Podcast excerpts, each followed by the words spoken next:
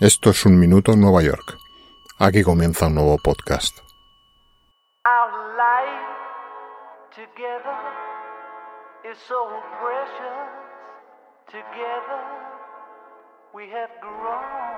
Nueva York, 1980, 8 de diciembre, lunes.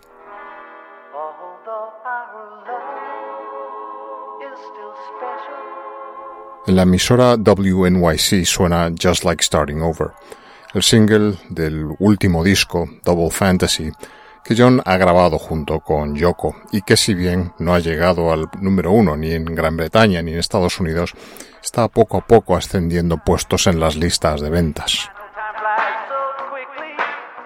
Es el primer disco que Lennon publica tras cinco años alejado de los estudios de grabación. John tiene algunas dudas y a veces se pregunta si aún conserva el genio que le hizo llevar junto con Paul, George y Ringo a la cima del estrellato al grupo posiblemente más popular de la historia de la música moderna.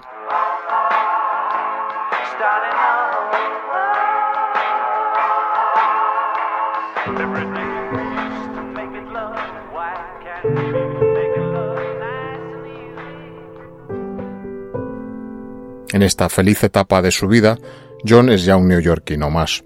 Nueva York es una ciudad en la que se siente a gusto, le permite ser el mismo, expresarse como tal y llevar la vida que siempre quiso y que no siempre pudo permitirse cuando era parte del mito viviente de los Beatles.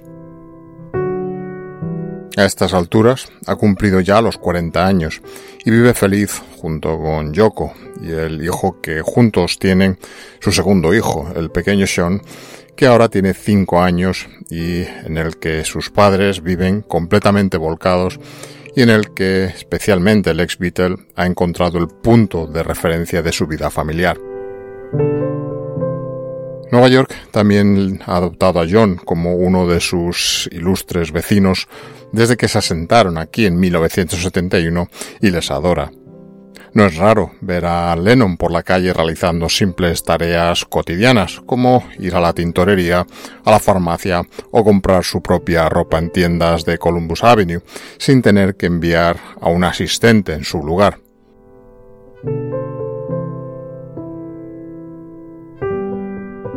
Esta ciudad le proporciona la libertad para caminar tranquilamente por sus calles como uno más y también el reconocimiento público suficiente para mantener su ego de artista a flote, pero sin llegar a tosigar o molestarle en ningún momento.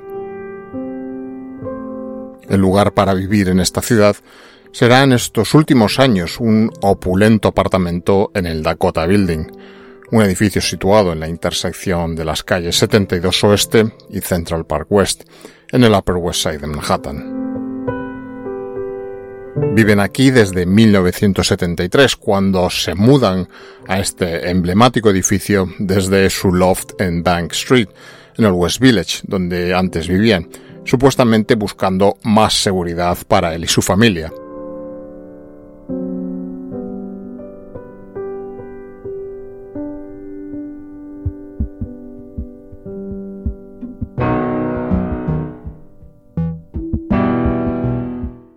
Tras pasar el filtro de la Junta de Propietarios o Co-op Board, la pareja adquiere un primer apartamento para posteriormente comprar hasta cinco apartamentos más en el mismo edificio.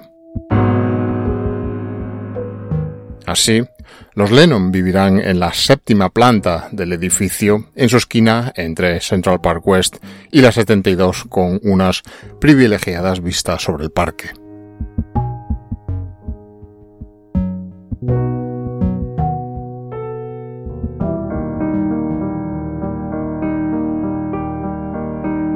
Nueva York, 1880. La isla de Manhattan ya se encuentra parcelada en gran parte según la retícula ortogonal del Commissioner's Plan de 1811 e incluso contiene ya en su trama la modificación posterior que permitió la incorporación del diseño para Central Park de Frederick Law Olmsted y Calvert Vaux, con su finalización y apertura en el año 1876. Edward Clark, un reputado abogado que era además cofundador de la Singer Sewing Machine Company. Era ya por aquel entonces un activo inversor de bienes inmobiliarios en Manhattan, algo a lo que venía dedicándose ya desde hacía algunas décadas atrás. Cuando se propuso desarrollar el edificio Dakota en 1880, Clark buscaría al ya afamado arquitecto Henry Janeway Hardenberg, quien diseñaría el Hotel Plaza o el original Waldorf Astoria, situado entonces en parte del solar que hoy ocupa el Empire State Building, no solo para crear otro edificio más de apartamentos, sino para poner la semilla en el desarrollo inmobiliario de la Upper West Side, por aquel entonces todavía un sector de la ciudad en gran parte vacío y deshabitado. El Dakota Building reflejaría la visión de Clark de establecer este distrito como un suburbio exclusivo.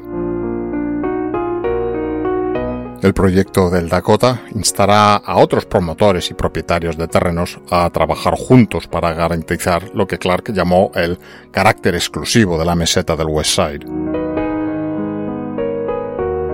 El nombre elegido para el edificio, según relata la tradición, sin que ésta cuente con un claro o definitivo fundamento histórico, vendría del hecho de que el edificio, al estar tan lejos del bullicioso por entonces centro de la ciudad, situado en el Bajo y Medio Manhattan, bien podría haber estado situado tan lejos como en el lejano oeste del país, al igual que las dos Dakotas. El trabajo de promoción de Clark y el diseño del proyecto de Hardenberg fueron realmente exclusivos. No se escatimaron detalles en el exterior ni en el interior de los 65 apartamentos con que contaría en origen el edificio, ninguno de los cuales sería exactamente igual a otro. En ese momento, incluso los apartamentos más lujosos eran un concepto extraño para las clases acomodadas de la ciudad, que estaban acostumbradas tradicionalmente a la vida en viviendas unifamiliares. Clark, el promotor, tuvo que hacer un gran esfuerzo en la comercialización de un edificio multifamiliar, en un momento en que fue capaz de detectar que las tendencias sociales dictaban que la vida en un apartamento empezaba a ser aceptable entre las clases altas. Para desprenderse del estigma de la vivienda colectiva, tradicionalmente asociada a los estratos sociales más modestos, Clark tendría que ofrecer a las familias adineradas todos los atractivos de una mansión privada, llegando a ofrecer en algunos casos incluso hasta 16 habitaciones y estancias en algunos apartamentos. Para la alta sociedad de Manhattan, se puso de moda vivir en este edificio, o al menos alquilar un apartamento como residencia secundaria dentro de la ciudad, y este éxito del Dakota impulsó la construcción de muchos otros edificios de apartamentos de lujo en Manhattan.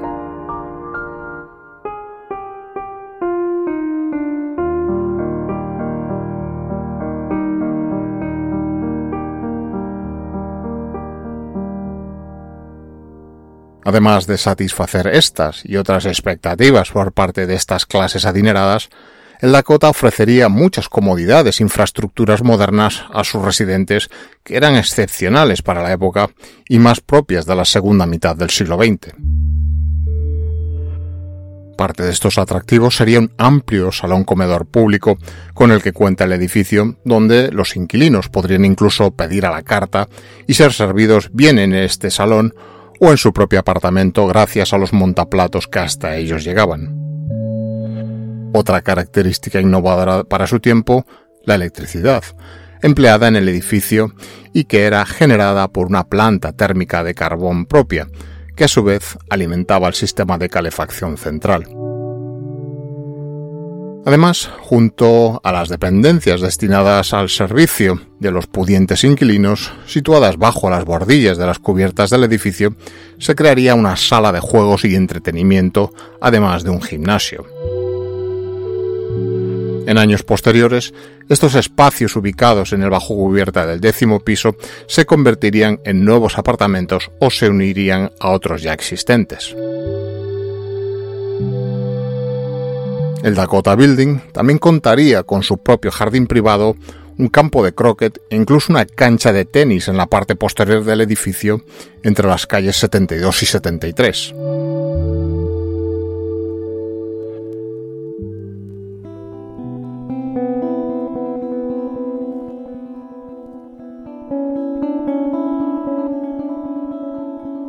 El sol de la mañana asoma ya sobre Central Park tras haber bañado Queens y el East Side con sus primeros rayos. John, eh, ya despierto, se levanta de la cama y se pone un kimono negro. Dejando a Yoko durmiendo bajo las sábanas, camina hasta la sala de estar y contempla el horizonte del parque.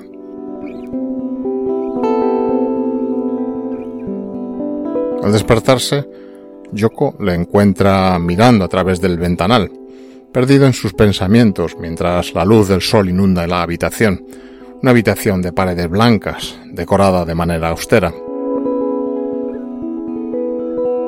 Ambos se encuentran en lo más alto de su relación personal y profesional. Tras la grabación de Double Fantasy, están escalando puestos en las listas de éxitos e incluso se encuentran ocupados trabajando en un nuevo álbum. Hoy es uno de los días de diciembre más calurosos que los neoyorquinos puedan recordar, pero John y Yoko no tienen tiempo para disfrutarlo. En sus agendas tienen un día completo de trabajo por delante, incluida una sesión fotográfica y una entrevista para la radio. Mientras tanto, a 20 manzanas al sur en el Sheraton Center Hotel, en la séptima avenida, Mark David Chapman también está comenzando un nuevo día. Chapman, que trabaja como guardia de seguridad en Hawái, ha volado a Nueva York hace dos días con una clara intención. Durante el fin de semana previo a este fatal lunes, Pasará muchas horas deambulando y esperando en los alrededores del edificio Dakota, donde John y Yoko viven.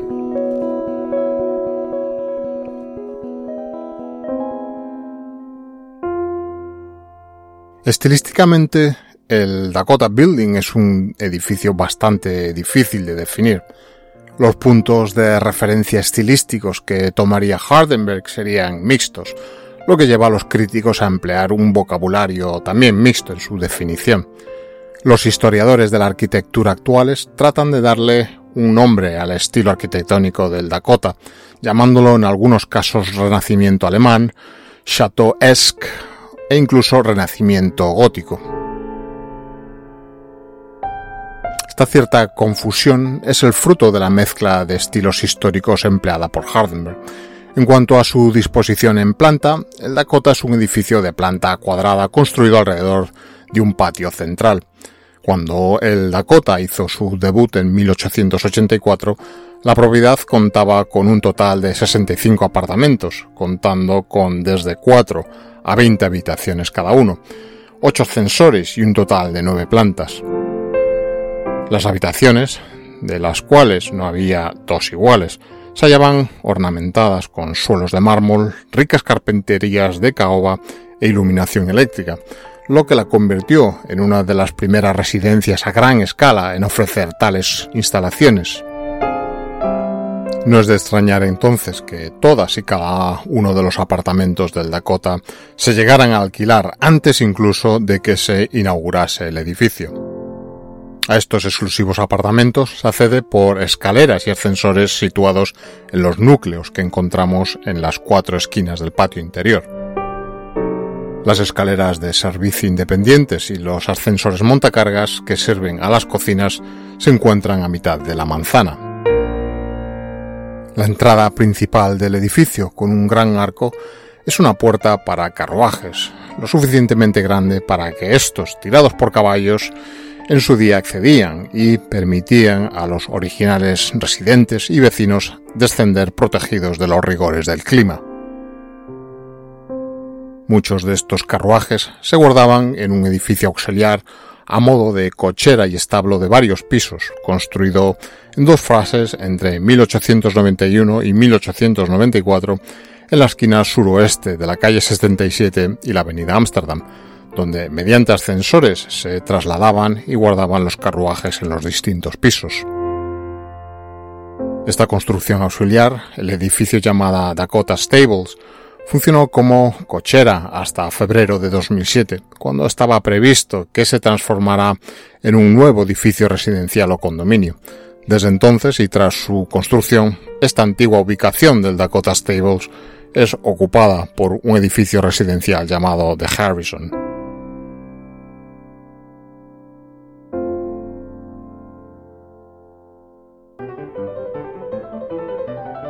La distribución general de los apartamentos responde al estilo francés de la época, algo muy característico también en Nueva York en la década de 1870, con todas las habitaciones y estancias principales conectadas entre sí en sucesión continua y además accesibles desde un pasillo de servicio. Esta disposición permite una circulación natural para los residentes de una habitación a otra, especialmente en ocasiones sociales, pero también da al personal de servicio una circulación separada y discreta, con acceso directo de servicio a las estancias principales. Estos espacios principales, tal como salones o el propio dormitorio principal de la casa, cuenta con vistas a la calle, mientras que comedores, cocinas y otras dependencias auxiliares están orientadas hacia el patio de manzana interior del edificio. Estos apartamentos, por lo tanto, contarían con ventilación cruzada entre dos fachadas, lo cual era una novedad relativa en Manhattan en aquel momento. Dentro de la grandiosidad y sofisticación de estos apartamentos, algunos de los salones miden hasta 15 metros de largo y muchos de los techos tienen hasta 4,3 metros, de altura. Eso sin olvidar el mencionado aspecto decorativo con el que contaban, con suelos que incluían incrustaciones de maderas nobles, como la caoba, el roble y el cerezo. En fachada, los altos frontones y la cubierta con una profusión de buhardillas, ricos paneles de terracota, nichos, eh, balcones y balaustradas le dan un carácter renacentista alemán y en cierto modo un cierto eco de un ayuntamiento hanseático centroeuropeo. Presidiendo sobre su entrada de la calle 72 y a modo de escudo y presentación de la finca, encontramos la efigie de un indio americano de Dakota que ilustra y da imagen al nombre de esta propiedad.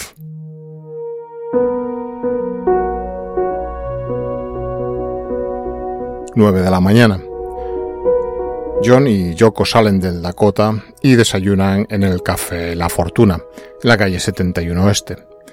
John tomará unos huevos Benedict y lo acompañará con un cappuccino y un cigarrillo gitán. Después decide darse un corte de pelo, tras lo cual la pareja regresa al apartamento para recibir en él a la fotógrafa Annie Lebovich. 11 de la mañana. John, que está encantado de volver a trabajar con ella, le dice a Annie que tiene una idea para la sesión de fotos de la revista Rolling Stone que ella debe completar. Le confiesa que sabe que la revista probablemente lo querrá solo él en la portada, pero tiene la esperanza de que incluyan también a yo con ella. Luego le cuenta su idea para la foto de portada quiere ser fotografiado desnudo, aferrado a una Yoko vestida. Leibovich no tiene ningún problema con eso, y será así como se hagan las fotos. La imagen resultante aparecerá en la portada de la revista Rolling Stone semanas después. Una de la tarde. El productor de radio de San Francisco, Dave Scholling, llega para realizar la que se convertiría la postre en la última entrevista de John. Durante la sesión, que durará tres horas, Lennon declara Considero que mi trabajo no estará terminado hasta que esté muerto y enterrado, y espero que eso sea dentro de mucho tiempo.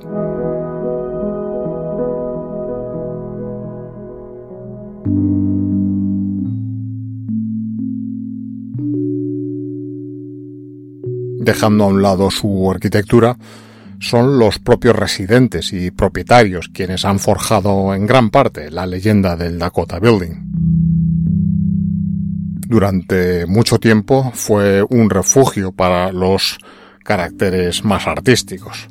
El Dakota así fue hogar de personajes como Judy Garland, Lauren Bacall, Leonard Bernstein y, por supuesto, los más mediáticos y fundamentales para la cultura popular del siglo XX, Yoko Ono y John Lennon.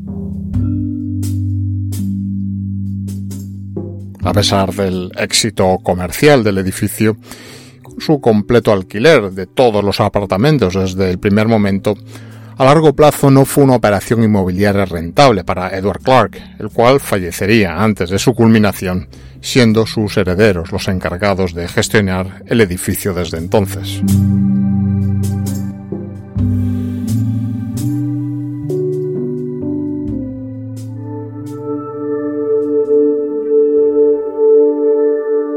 Cuatro y media de la tarde. Una vez finalizada su entrevista con la pareja, Scholling ofrece a John y Yoko llevarlos al estudio de grabación. Fuera del Dakota, la acera está repleta de neoyorquinos que se dirigen a sus casas o al metro en la parada que frente al Dakota se encuentra. Entre ellos se encuentra Chapman, decidido a atentar contra Lennon a quien considera un farsante, un activista de izquierda con un estilo de vida de millonario. A pesar del benévolo clima que en Nueva York se daba ese día, Chapman usa ropa interior térmica, pantalones verdes, una camisa y un suéter, además de un grueso abrigo largo, también verde, completado con un gorro de piel sintética guantes y una bufanda del mismo color que el resto de su atuendo. Un revólver del 38 está oculto en el bolsillo interior de su abrigo. Chapman le entrega a John una copia de Double Fantasy para que se la firme. John, que viste una chaqueta de cuero negra sobre un suéter azul y una camiseta roja, sobre la portada del álbum escribe escuetamente John Lennon 1980. Devolviéndoselo, mira a Chapman brevemente a los ojos y le pregunta mientras se dispone a subir al coche que le espera Aquí tienes, ¿es esto lo que quieres? John y Yoko pasarán cuatro horas y media trabajando en el estudio de Record Factory están trabajando en una canción llamada Walking on Thin Ice. El tema está programado para ser lanzado como sencillo por Yoko y John le dice, entusiasmado, que acaba de grabar su primera canción número uno. Durante la sesión, eh, David Geffen, jefe del sello discográfico con el que John y Yoko han firmado, visita a la pareja en el estudio de grabación para decirles que Double Fantasy acaba de convertirse en disco de oro. John sale del estudio rebosante de felicidad, probablemente más feliz que nunca en los últimos años. Con su productor Jack Douglas y sonriendo, John queda en regresar al estudio a las 9 de la mañana al día siguiente para continuar trabajando en el nuevo disco.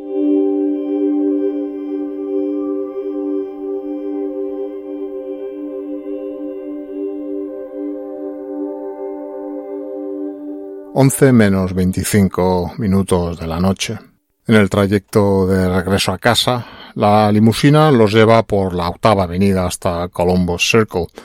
Continúa hacia el norte por Central Park West y después gira a la izquierda en la calle 72. Mientras tanto, a la misma hora, Chapman sigue merodeando frente al Dakota, donde incluso había llegado a entablar conversación con el portero del edificio, tal José Perdomo. 11 menos 12 minutos de la noche. En el momento en que la limusina que lleva la pareja llega frente al Dakota, casualmente hay otro estacionado frente a la entrada, por lo que la limusina de los Lennon se detiene ante la entrada y Yoko sale, seguida de John que lleva consigo una grabadora y algunos cassettes. John mira a Chapman mientras pasa y mientras se aleja para entrar al edificio, este entra en acción. Mientras John pasa, Chapman le dice, Señor Lennon. John empieza a girar justo cuando Chapman saca el arma. Los primeros dos disparos impactan en John en su espalda, haciéndolo girarse, mientras que otros dos impactarán en su hombro. Un quinto disparo fallará. Cada una de las balas que hacen impacto atraviesan el cuerpo y se estrellan finalmente contra un cortavientos de madera y vidrio del portal del edificio detrás de él. Mientras Chapman se queda mirando su macabra obra en silencio, Lennon consigue subir tambaleándose los cinco escalones hasta la oficina del conserje del edificio, murmurando me han disparado, antes de caer sobre el suelo boca abajo. El doorman del turno de noche, Jay Hastings, que se encontraba allí leyendo una revista cuando John entra, pulsará el botón de alarma debajo del escritorio que alerta a la policía. Yoko llega y se apresura a sostener en brazos a su marido moribundo y pide a gritos un médico. Fuera, Chapman se quita el abrigo para que la policía, que acaba de llegar, vea que no está armado y comenzará a hojear una copia del libro The Catcher in the Rye, el guardián entre el centeno, de J.D. Salinger, que llevaba consigo. En apenas dos minutos la calle se llena de sirenas. Mientras Chapman está esposado ya, dos oficiales de policía cargan al músico sobre sus hombros y lo colocan en la parte trasera de su coche patrulla. Jay, uno de los policías, recuerda haber oído crujir los huesos de John cuando lo levantaron, mientras su compañero conduce a toda velocidad saltándose los semáforos en rojo en dirección al Hospital St. Luke's Roosevelt, la cercana Amsterdam Avenue del Upper West Side. Cuando llegan a la puerta del servicio de urgencias, el oficial James Moran se gira dentro del coche y le pregunta ¿Eres John Lennon? Mientras se aleja, cuando los servicios del hospital le sacan del coche, John asiente levemente y gime sí. Es lo último que se escuchó decir a John Lennon.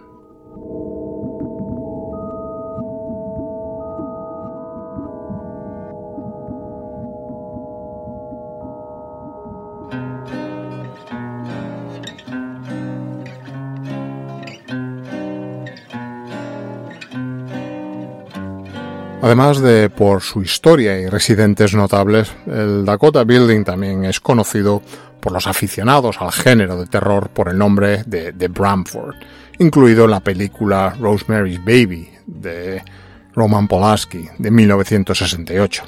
Si bien el Dakota real puede no ser tan siniestro como su contraparte cinematográfica, hay, según los aficionados a los temas, mucha historia relacionada con encantamientos y apariciones en sus pasillos, algo que seguramente mantendría a los fanáticos de lo paranormal despiertos si tuviesen la oportunidad de pasar en el Dakota una noche.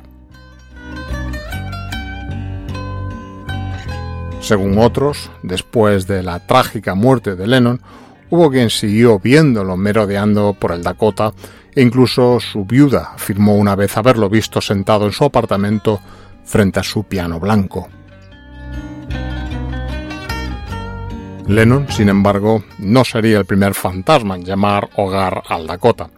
Mientras él mismo residía en él, afirmó una vez haber visto una aparición a la que apodó la Dama Fantasma que llora en los pasillos del edificio.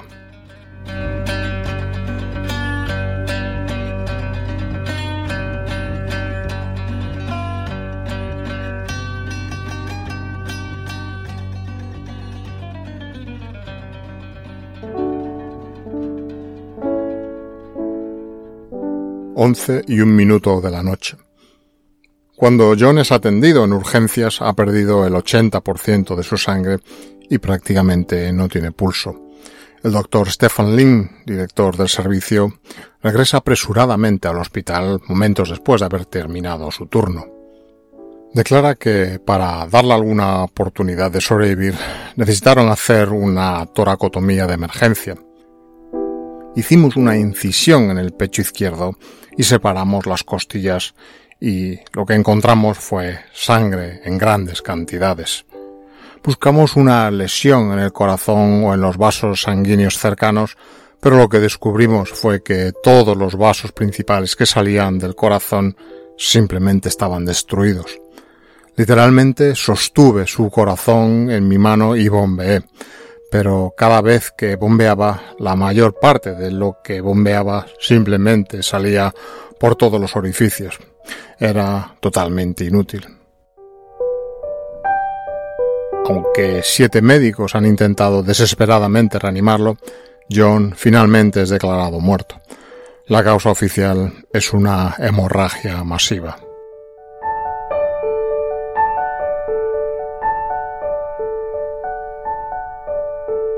11 y cuarto de la noche. Third. In case the folks missed the earlier news flash, ABC News has confirmed that John Lennon, a member of the famed Beatles, maybe the best known member, was shot twice in the back outside of his apartment building in the west side of New York tonight, rushed to the Roosevelt Hospital,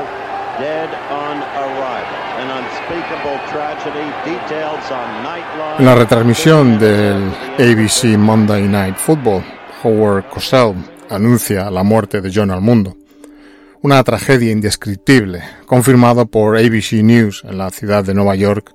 John Lennon, en el exterior de su edificio de apartamentos en el West Side, quizá el más famoso de todos los Beatles, ha recibido dos disparos por la espalda.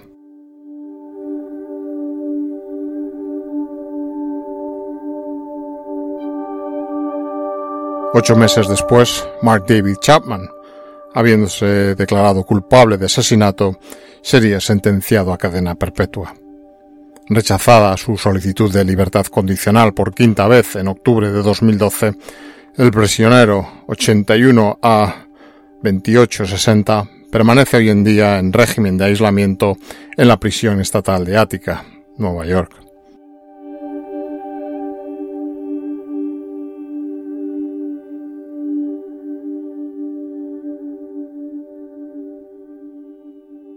En 1969, el Dakota fue designado como Monumento Histórico de la ciudad de Nueva York y en 1976 Monumento Histórico Nacional. El Dakota Building sigue siendo una de las direcciones más afamadas de la ciudad de Nueva York hasta el día de hoy y cita inevitable para todo aquel que visita el Upper West Side y Central Park.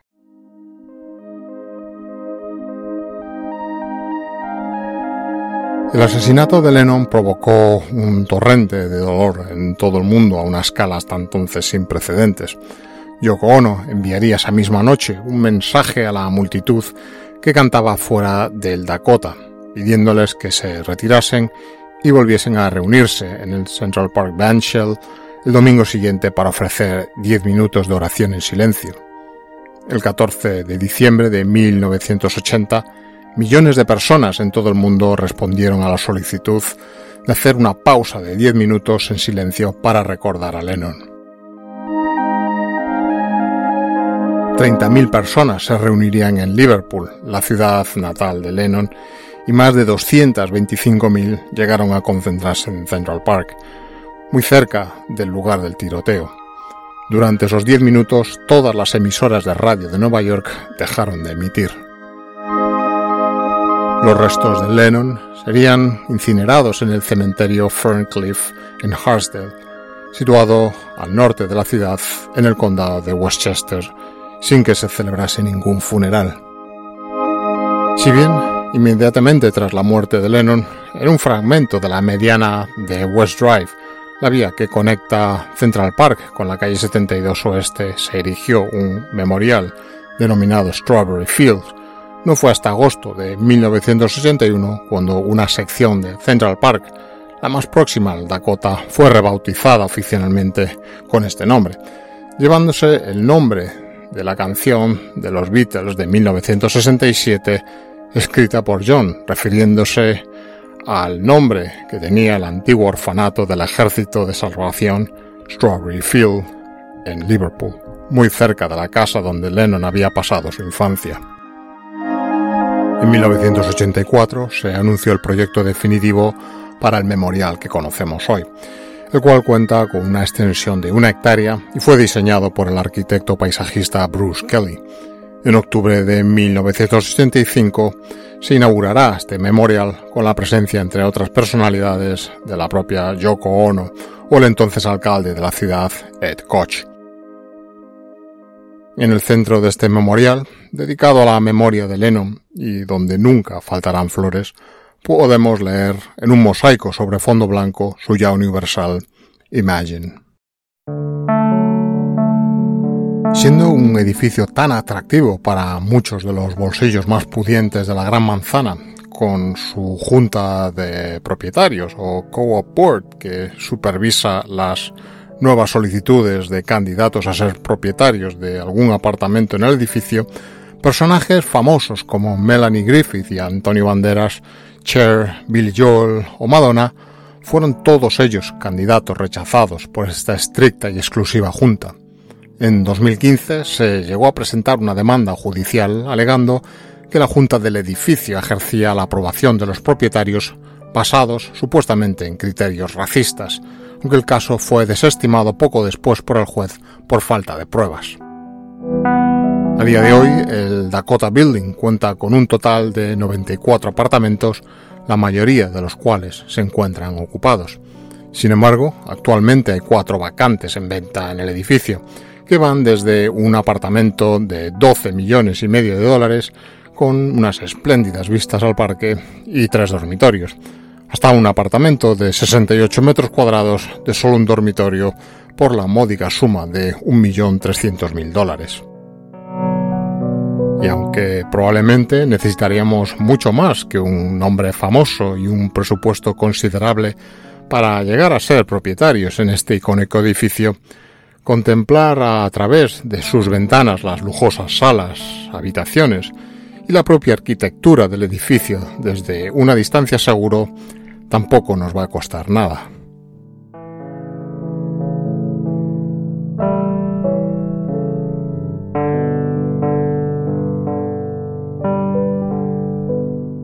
Un Minuto en Nueva York es un podcast escrito y producido en Nueva York que te trae una selección de retazos de su historia, costumbres, personajes y arquitectura, contadas desde un punto de vista personal, subjetivo y no siempre riguroso. El podcast está disponible para ser escuchado o suscribirte a él en las principales plataformas de publicación de podcast y además es emitido periódicamente como parte de la programación de radioviajera.com. Para conocer más sobre Nueva York, si quieres, puedes seguir las publicaciones y otros contenidos relacionados con el programa en redes sociales como Twitter, Instagram o Facebook, donde te será muy fácil encontrarlo